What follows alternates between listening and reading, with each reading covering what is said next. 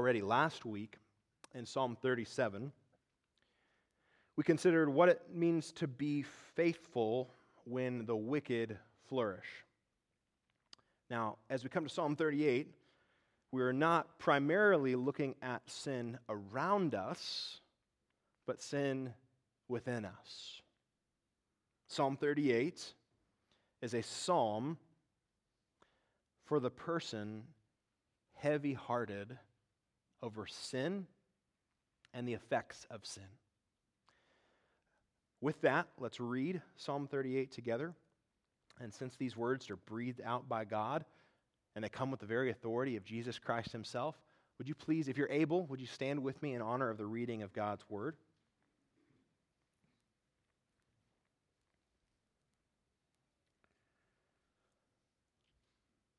The Holy Spirit says, a psalm of David for the, for the memorial offering. O Lord, rebuke me not in your anger, nor discipline me in your wrath. For your arrows have sunk into me, and your hand has come down on me. There is no soundness in my flesh because of your indignation. There is no health in my bones because of my sin. For my iniquities have gone over my head. Like a heavy burden, they are too heavy for me.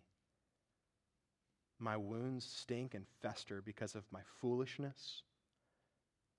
I am utterly bowed down and prostrate. All the day I go about mourning. For my sides are filled with burning and there is no soundness in my flesh. I am feeble and crushed. I groan because of the tumult of my heart. O oh Lord, all my longing is before you. My sighing is not hidden from you. My heart throbs, my strength fails me, and the light of my eyes, it also has gone from me. My friends and companions, Stand aloof from my plague, and my nearest kin stand far off. Those who seek my life lay their snares. Those who seek my hurt speak of ruin and meditate treachery all day long. But I am like a deaf man. I do not hear, like a mute man who does not open his mouth. I have become like a man who does not hear, and in whose mouth are no rebukes. But for you, O Lord, do I wait. It is you, O Lord my God, who will answer. For I said, Only let them not rejoice over me who boast against me when my foot slips. For I am ready to fall, and my pain is ever before me. I confess my iniquity. I am sorry for my sin. But my foes are vigorous, they are mighty. And many are those who hate me wrongfully. Those who render me evil for good accuse me because I follow after good. Do not forsake me, O Lord. O my God, be not far from me. Make haste to help me, O Lord, my salvation. The grass withers, the flower fades, but the word of our God will stand forever. You may be seated. Would you bow with me one more time?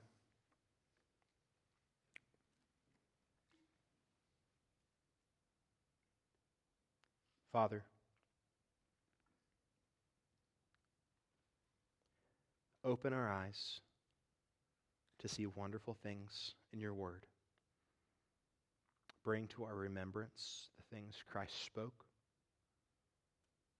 Guide us in your truth. Fill us with your Spirit. Save us from our sin. Strengthen us in your grace. Make us like Christ. Pray this in Jesus' name. Amen.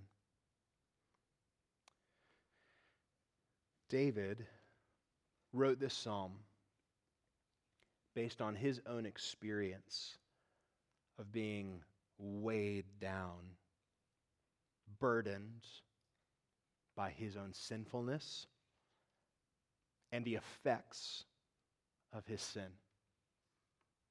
in his own heart, in his relationships, in his life circumstances. This is, this is a heavy psalm. David wrote this and he gave it to the people of God to sing, to have in our songbook, so that we would take this prayer and sing it to God, pray it to God. He gave this song to the people of God so that we would have words to offer to God when we are weighed down by our sin, when we are burdened by the effects of our sin in our lives, when we are weighed down by anguish over what we've done. And He gave us this to lead us from that point of burden and anguish to find hope and salvation in God. So, as we walk through Psalm 38 now, what Psalm 38 is inviting us to is, is this In the wake of your sin, bring your burden to God and trust Him with it. In the wake of your sin, bring your burden to God and trust Him with it. We're going to look at this psalm in, in two sections. And in verses 1 through 12, I want us to hear Psalm 38 say to us, Bring your burden to God. Bring your burden to God. Um, going to dive into verse 1, but before we go to verse 1, I just want to just quickly note that the psalm begins with a, a superscript, those words before the, the first verse starts a psalm of David, which tells us David is the author, but then also these words for the memorial offering. So that's the way that the, the ESV chooses to translate. Uh, there's really just one word that has the sense of, of memory or memorial. Uh, the Christian Standard Bible translates this a psalm of David to bring remembrance. The New Living Translation says a psalm of David asking God to remember him. And so there's this idea of remembering, uh, but we don't quite know exactly uh, what the sense is. Uh, but I just wanted to uh, to, to note that before we get into the, the main text uh, that David wrote. So, as we come to verse 1, David is under the discipline of God. He's under the discipline of God. And so, this is what he prays in verses 1 and 2. Read those again with me. O Lord, rebuke me not in your anger, nor discipline me in your wrath. For your arrows have sunk into me, and your hand has come down on me. Uh, so notice, he, he's not asking not to be disciplined at all. He's asking Yahweh, do not discipline me in your wrath. Discipline and wrath are, are two ideas that we've seen already in the Psalms, but just to refresh your memory, it's important that we understand these two concepts of God's discipline on the one hand and God's wrath on the other hand. Both God's discipline and God's wrath have some things in common. Both are God's judgment on sin. And neither discipline nor wrath are pleasant. But discipline, God's discipline and God's wrath are different in some very important ways.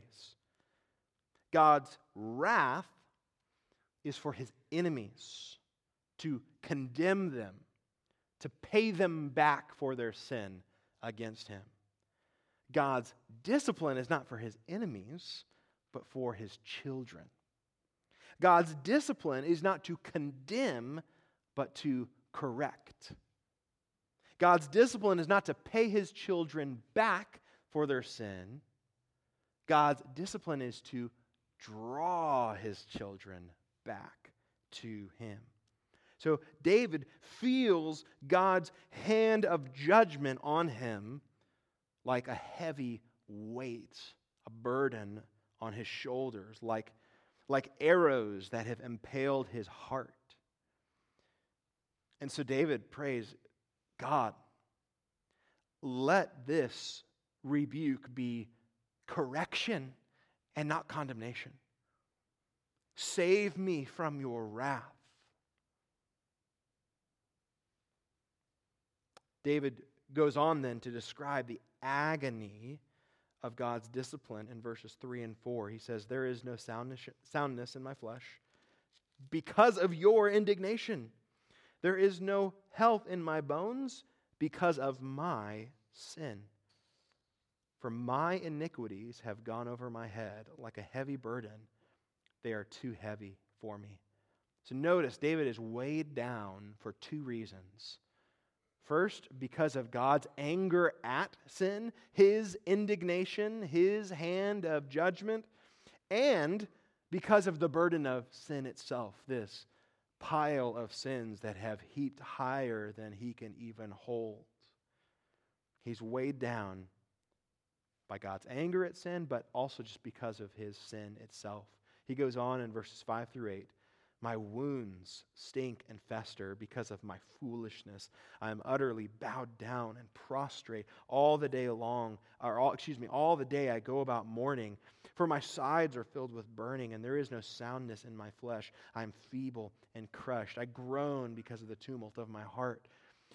Now, he, he, he, describes here these wounds, and, and we don't know if David had literal wounds. Uh, God didn't literally shoot arrows, uh, and so the, the wounds might also be a metaphor, like the arrows were metaphors. But in any case, um, again, this is a song that David gave to the people of God. Uh, and so they were, uh, we are to sing this uh, as words to God because of our burden of sin, whether there's a physical problem or not. The people of God are given the song so that we can sing this when we share the king's pain over sin, when we share David's anguish over sin, his burden, the aching of his heart. We sing this as the people of God sharing the king's grief and spiritual agony. David goes on and verses 9 and 10, he says, O Lord, all my longing is before you. My sighing is not hidden from you. My heart throbs, my strength fails me, and the light of my eyes, it also has gone from me. So the Lord knows and he sees David in his anguish. David acknowledges that, that God sees this weight that he's carrying, this agony in his heart. He sees how, how David is weakened by his own sin and the anguish that he is feeling over what he has done and the effects of it. Uh, God sees how David has lost his joy. This is the burden of sin. This is what we experience when we're weighed down, we're heavy. Uh, there's a dark cloud. We lose our joy, we lose the brightness in our face. This is the inner anguish that David is feeling over his burden of sin. And his inner anguish is only compounded by other consequences that he experiences, not just in his own heart, but also in his relationships. Look at verse 11. My friends and companions stand aloof from my plague, and my nearest kin stand far off. The king's closest friends are far away. They can't bear to be around David in his agony. So not only is he in, is he in agony, he's alone. And that's his friends. Verse 12 tells us about the king's enemies. Those who seek my life lay their snares. Those who seek my hurt speak of ruin and meditate treachery all day long uh, the king's enemies are plotting to kill him. They're speaking about how to ruin him. They spend all day talking about how they can take advantage of David's weakness to his detriment. Here, David is weak in agony, weighed down, strength failing from his sins, and his enemies see the perfect time to pounce and take advantage. Agony upon agony burden upon burden. David is weighed down. heavy hearted. He's weighed down because of God's anger at sin. He's weighed down because of the burden of sin itself. He's experiencing the consequence of personal turmoil and anguish. He's experiencing the consequences of relational turmoil from friends and enemies alike. And all of this ultimately stems from David's sin against a holy God. So, again, David's prayer in all this is verse 1 O Lord, rebuke me not in your anger, nor discipline me in your wrath. He is feeling the weight of the effects of his sin, and he pleads with God not to show him wrath. When we understand just how holy God is, we will understand the magnitude of what it means that we have sinned against Him. And when we recognize God's holiness and how serious our sin against this God is, we will recognize how deserving of wrath we are. Just like David's first impulse is to say, God, don't show me wrath, we ought to recognize, in light of our sin, first thought, I deserve the wrath of a holy God. When we come to terms with God's holiness, our sinfulness, we will be humbled, sobered. Too often, we as humans treat sin casually. We use euphemisms. Uh, you know, nobody's perfect, or I messed up, or I'm making some bad choices. We treat sin like it's a lesser of two decent options instead of what it is rebellion against a loving creator. In fact, you might hear David's prayer in Psalm 38 God, don't discipline me in your wrath, and not even be able to relate to why someone would ever think to pray that to God. Why is he so worried about wrath? It's not even on my mind to think about wrath. But if we're that nonchalant about the wrath that we deserve, that may just reveal something wrong in our hearts. It may be that we don't have the kind of reverence that we ought to have toward a holy God. It may be that we think of ourselves as far more righteous than we really are.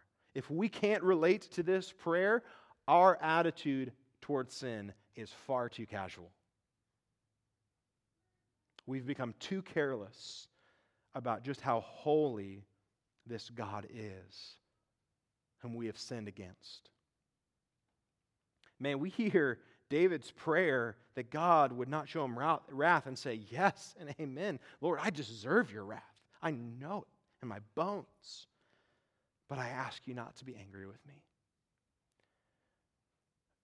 Now, when we understand God's holiness and we understand the magnitude of our sin against Him, not only will we recognize just how deserving of wrath we are, but we will actually realize just how bold you have to be to pray a prayer like David is praying right here. This is shocking that a sinner would say to a holy God, Please don't show me wrath. Who do you think you are? How bold do you have to be to say, I know you're a holy God, and I have sinned against you, and I deserve your wrath, but please do not rebuke me in your anger or discipline me in your wrath? Who would have the audacity to say such a thing to a holy God, to ask a righteous God not to give him the wrath he justly deserves. This is a request for pure mercy. On what basis should a holy God ever consider answering a prayer like that?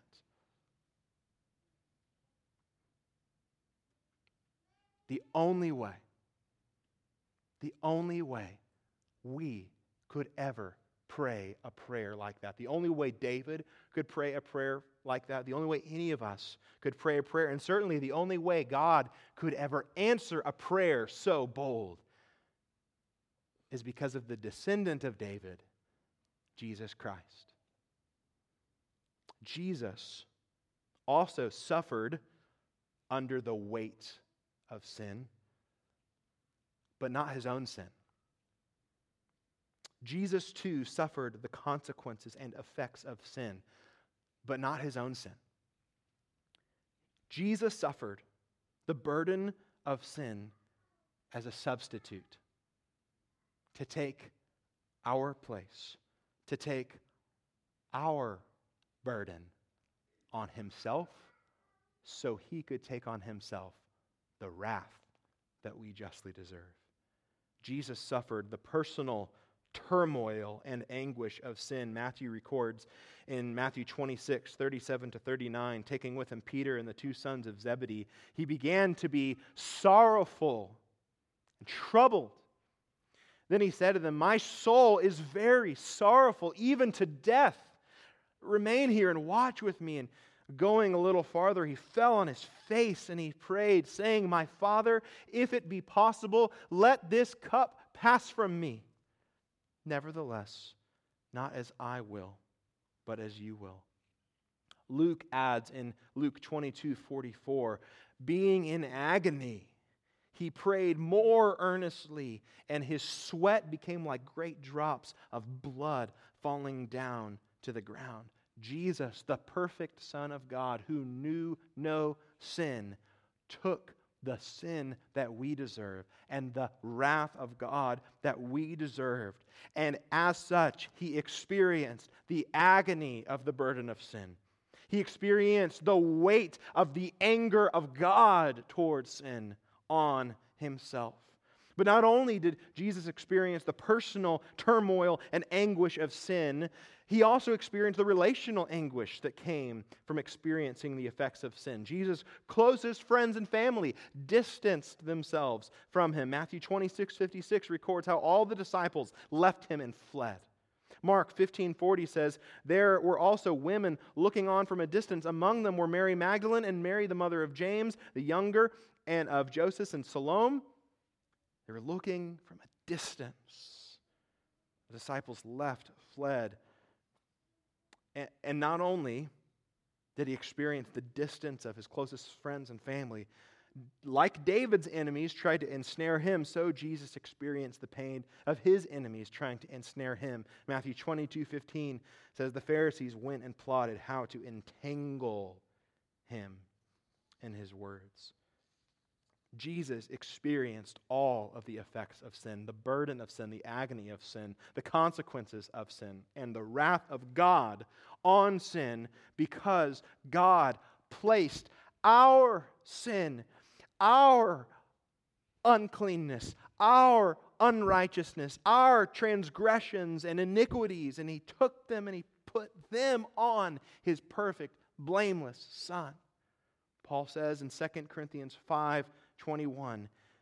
For our sake, he made him to be sin, who knew no sin, so that in him we, we who are full of iniquity, we who should have our sides burning and our hearts broken over sin, so that we might instead become the righteousness of God by Christ's sacrifice, Jesus took the wrath that our sin deserves, the wrath that David prays to avoid.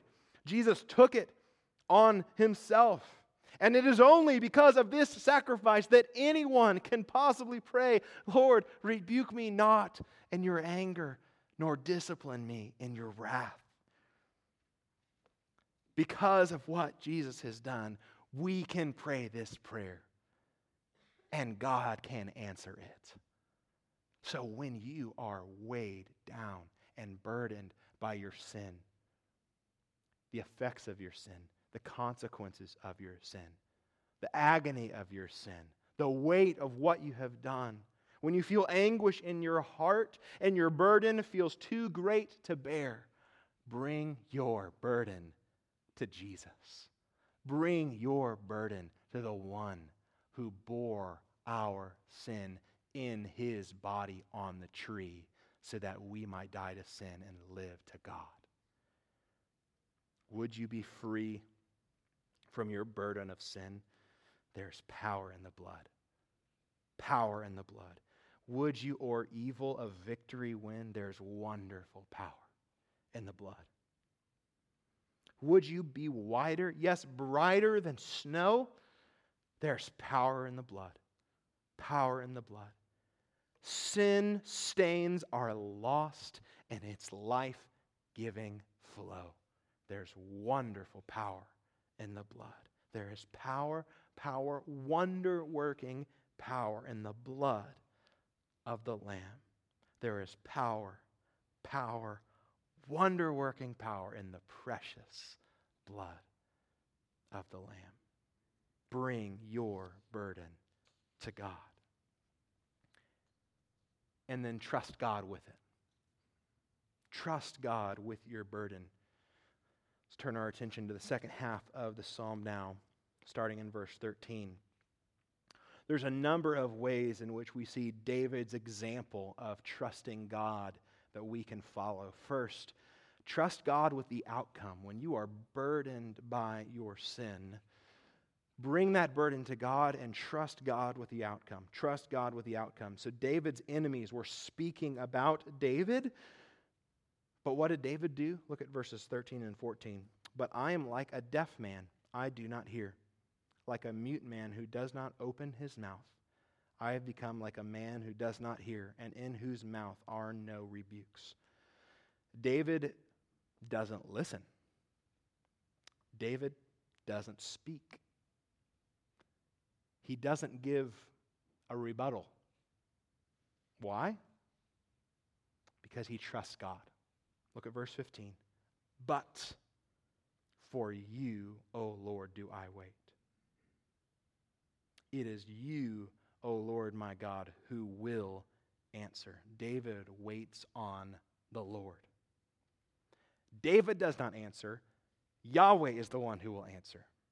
Yahweh is the one who will bring justice, who will vindicate him. David counts on this. Look at verses 16 and 17. For I said, Only let them not rejoice over me who boast against me when my foot slips, for I am ready to fall, and my pain is ever before me. So again, the enemy is ready to celebrate as soon as he sees the king's foot slip. And David feels like he is about ready to fall.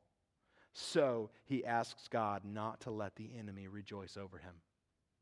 He asks God to defend him before his enemies. David's silence here foreshadows Jesus' silence before his enemies.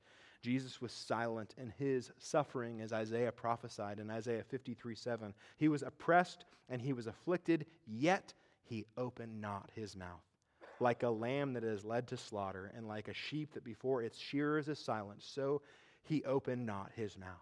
As Jesus suffered for our sins, he was silent. And he trusted God with the outcome. In the wake of your sin, trust God with the outcome.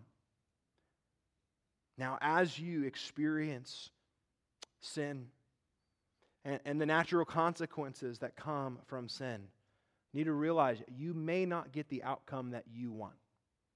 You may not get the outcome that you would prefer. In the wake of your sin, you may not get back the level of trust that you once had with your family. you may not get back the reputation that you once had. You may not get back the ministry you used to have. You may not get back the wealth you used to have. But you can trust that for those who love God, all things work together for good for those who are called according to his purpose. God will be glorified. He wants to make you more like Christ. So trust the outcome that he calls good for your glory. Trust God with the outcome. Second, trust God with your sin. Look at verse 18. I confess my iniquity. I am sorry for my sin. David confesses the sin that is the cause of this situation. He tells God he is sorry. He expresses his sorrow over his sin.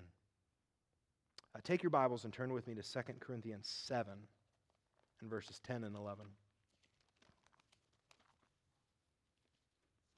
There are two kinds of sorrow we can have over sin godly grief or worldly grief. 2 Corinthians 7, verses 10 and 11.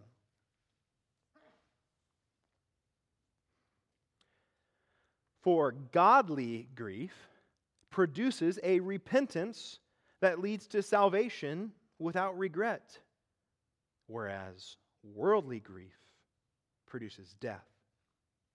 Uh, for see what earnestness this godly grief has produced in you, but also what eagerness to clear yourselves, what indignation, what fear, what longing, what zeal, what punishment. At every point, you have proved yourselves innocent in the matter. Worldly grief hates the consequences of sin, but it does not hate sin itself. Worldly grief has a lot of sorrow, but no repentance. Worldly grief is not eager to deal rightly with sin Worldly grief is eager to get back to a comfortable life without consequences. Worldly grief does not turn away from sin, and so worldly grief ultimately ends in death. But godly grief hates sin because it is an offense against a holy God. Godly grief doesn't just hate the consequences, godly grief hates sin itself. Godly grief isn't focused on uh, getting back the life that I once had. Godly grief is focused on making what is wrong right. Godly grief is willing to accept the consequences of sin. And godly grief produces repentance. It turns away from sin, it turns to Jesus. And so it leads to salvation without regret. So when you find yourself in the wake of your sin, what are you sorry about? I hope you're sorrowful, but what are you sorrowful about when you realize you have sinned? Are you sorry about the consequences? Well, that's natural, but it's not necessarily godly grief. Are you sorry that you hurt someone else? Well, that's good, but it's not necessarily godly grief. Or are you like David and sorry for your sin? He says, I am sorry for my sin. Do you hate what you've done? Do you hate that you have done evil in the sight of God? The only kind of sorrow that ends in salvation is godly grief, sorrow over sin. So if you find yourself, even today, in the wake of your sin, may you be sorrowful, but may that grief produce in you repentance that leads to salvation through the death and resurrection of Jesus Christ, his finished work on your behalf. Uh, third, trust God with your enemies. David returns again to his foes in verses 19 and 20. But my foes are vigorous, they're mighty, and many are those who hate me wrongfully. Those who render me evil for good accuse me because I follow after good. The enemies of the king are mighty and many. And notice, in this case, they do evil against him because he's good. So, as we consider this prayer of confession and uh, uh, in this penitent heart of sin, it's not that these enemies are responding with evil to David's sin against them. No, David has been good to them. But David is experiencing this weakness and vulnerability that's a consequence of his sin against God, and his enemies want to harm him by seeking to capitalize on his weakness and vulnerability, despite the fact that he has been good to them. Uh, David's enemies are bringing false accusations like Jesus' enemies would. Mark 14, 55 and 56, the chief priests and the whole council were seeking testimony against Jesus to put him to death, but they found none. For many bore false witness against him, but their testimony did not agree. Of course, again, in Jesus' case, this sin against him had nothing to do with his own sin. Uh, for us, sometimes in the wake of our sin, uh, others sin against us, but in a way that's not directly related to our sins. Uh, so something might happen to you, and you think, well, wait a minute. I, can stomach the consequences of my own sin, but this doesn't have anything to do with my sin. Uh, this doesn't seem just. How do we respond? Well, Peter says this about Christ in 1 Peter 2:23, when he was reviled, he did not revile in return. When he suffered, he did not threaten, but continued entrusting himself to him who judges justly. If Jesus can endure reviling and suffering, and he was totally without sin, we can endure being sinned against even when it's not justified. We can trust God and entrust ourselves to this God who judges justly. Finally, trust God for salvation. Look at David's final appeal to God in verses 21 and 22. Do not forsake me, O Lord. O my God, be not far from me. Make haste to help me, O Lord, my salvation. He asks Yahweh to save him from his sin and from the consequences he is experiencing. He asks Yahweh not to forsake him, to be near him. He asks for help from this God whom he calls my salvation in the wake of your sin, know if you're in Christ, you are not forsaken. The outcome may not be what you want. The pain of what you've done might be real. And there might still be remaining consequences. Things might not be all good. But you will never be forsaken by God, your salvation. He is near to you. The amazing thing about what Christ has done is he has reversed what ought to be natural in the case of sin. When Adam and Eve sinned against God in the garden, the first thing they did was cover and hide. Yet God pursued them. A God who is too holy to look on sin pursued them. That kind of a mercy is possible because of what Christ has done. And so we can pray, God, be not far from me, because we have a Savior who died so that he will actually come close to us in our sin in our weakness, in our burden, in our unworthiness, though we may want to run and hide, He is near to save us, to cleanse us, to change us into His image.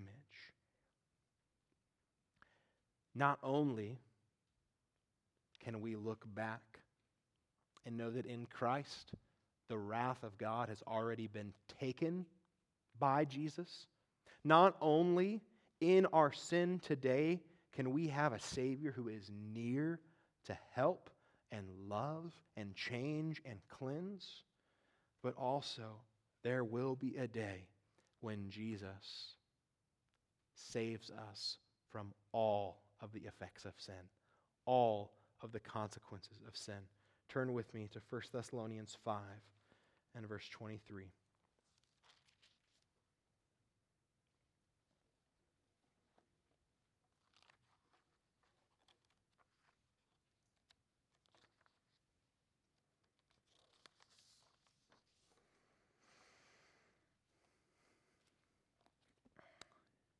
Now may the God of peace himself sanctify you completely, and may your whole spirit and soul and body be kept blameless at the coming of our Lord Jesus Christ. He who calls you is faithful, he will surely do it.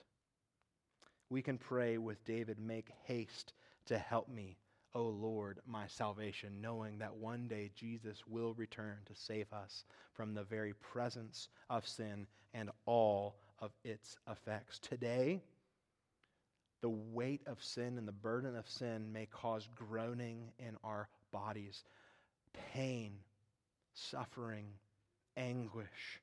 But one day, our spirit and soul and body will be blameless, glorified, sanctified when Jesus comes. And so, like David says, make haste to help me, O Lord, my salvation, we say, Come, Lord Jesus. In the wake of your sin, bring your burden to God and trust Him with it. I'm going to pray and we'll sing in response um, to the truth that we have just heard. Um, want you to know if you are here today and you need, you need prayer. Maybe you've never trusted in Christ, and I'm talking about the weight of sin, and you feel the burden of the fact that you've sinned against God and you deserve God's wrath. Um, I want you to know I'll, I'll be down here after we're done, and I would love to talk to you, pray for you, talk about how you can have that burden lifted by the blood of Jesus. Or maybe you have trusted in Christ and you are feeling the burden of your sin and the weight of what you've done, and you're feeling this godly grief, and it's producing repentance in you, but you need some help in what that repentance might look like. I'd love to talk to you as well.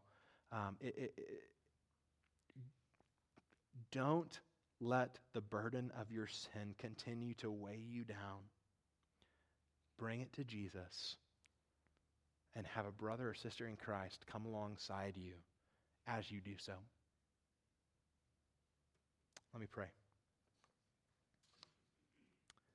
Father,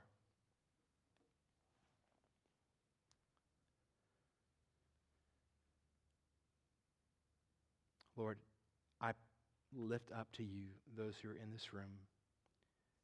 And I ask you to do what you want to do.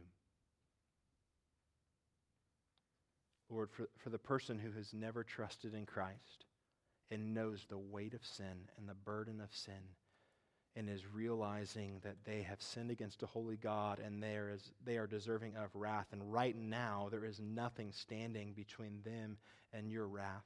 Lord, I pray that today they would trust in Jesus to bear their sin for them.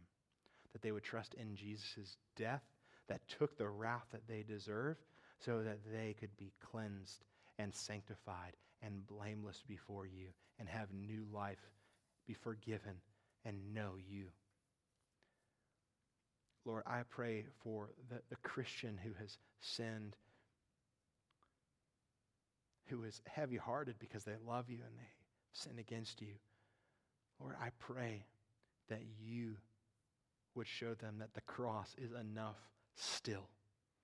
It wasn't just enough the day that they first trusted you. The cross is enough today. Lord, I pray that they would bring your burden to you. They would entrust you.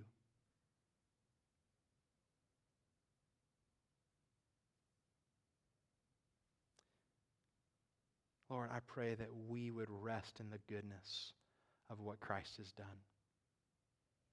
We love you and praise you. It's in Jesus' name we pray. Amen.